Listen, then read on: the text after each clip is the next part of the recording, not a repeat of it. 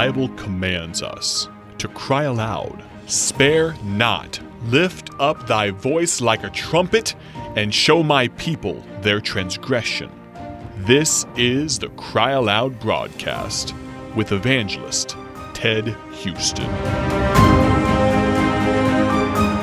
Good day, dear friend. It's a great day to study God's Word. In the last broadcast, we began a discussion of Psalm 11 and verse 3, where the question is asked if the foundations be destroyed, what can the righteous do? We talked about a foundation as being that immovable object, truth upon which something, a building, an institution, etc., is built. And that foundation will not fail because it is truth. The foundation of the things that we hold dear come from the Word of God. There are four things I love deeply, and that's God, family, Israel, and America. All of these institutions, these things that we love, have come to us from the Word of God. The Word of God is under attack by Satan. The Word of God is under attack intentionally by those who hate God and those who hate Christianity and those who hate truth. But that foundation is still there and it's still sure if we keep our institutions based upon the Word of God. And so I'm not a pessimist. I believe that the question here is if the foundations be destroyed. And I believe that we can say today they are under attack, but they are not yet destroyed. And so the question comes what can the righteous do if the foundations are destroyed? Of course, nothing. But as long as they're not destroyed, we do have hope. What can we do, Brother Houston? The answer to that is found in Second Chronicles chapter 7 and verse 14, where God's word says, If my people, which are called by my name, shall humble themselves and pray and seek my face and turn from their wicked ways, then will I hear from heaven and will forgive their sin and will heal their land. God says the healing of our land, the reviving and restoring of the firmness of our foundation comes from His people, God's people. We have the answer. We have the power. We have the opportunity to see our land healed, to see the foundations not be destroyed.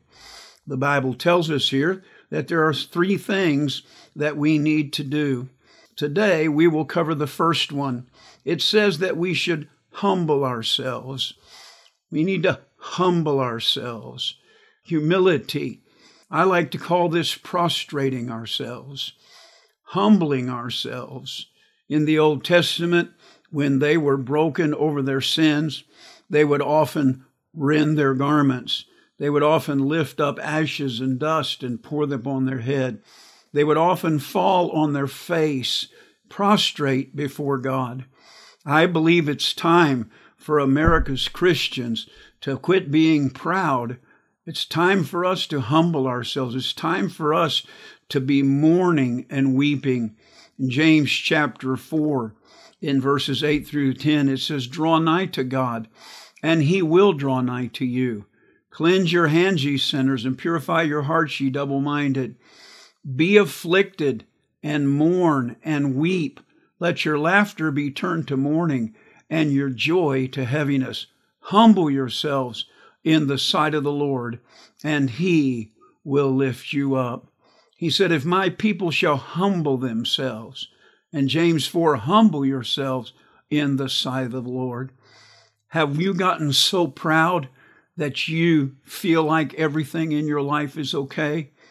That you are perfect, that you are living the way you ought to be, that there's nothing in your life that needs to be confessed, nothing that needs to be changed, no uh, failure that needs to become a success, no sin that needs to be cleansed. We need to humble ourselves, prostrate ourselves.